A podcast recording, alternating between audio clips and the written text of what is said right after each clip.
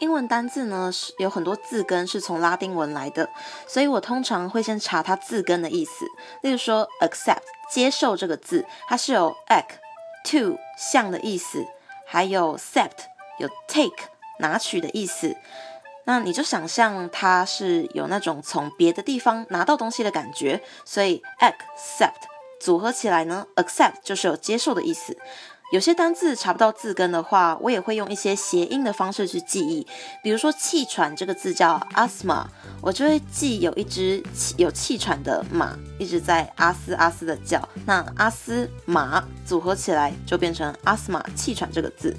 那这种偏门但有趣的方式，因为是你自己想出来的，所以它可以帮助你的脑袋和这个单字有更强烈的连结。那不管是哪一种方式呢，都要试着用这个单字造句，而且多多复习。才会更加熟悉哦。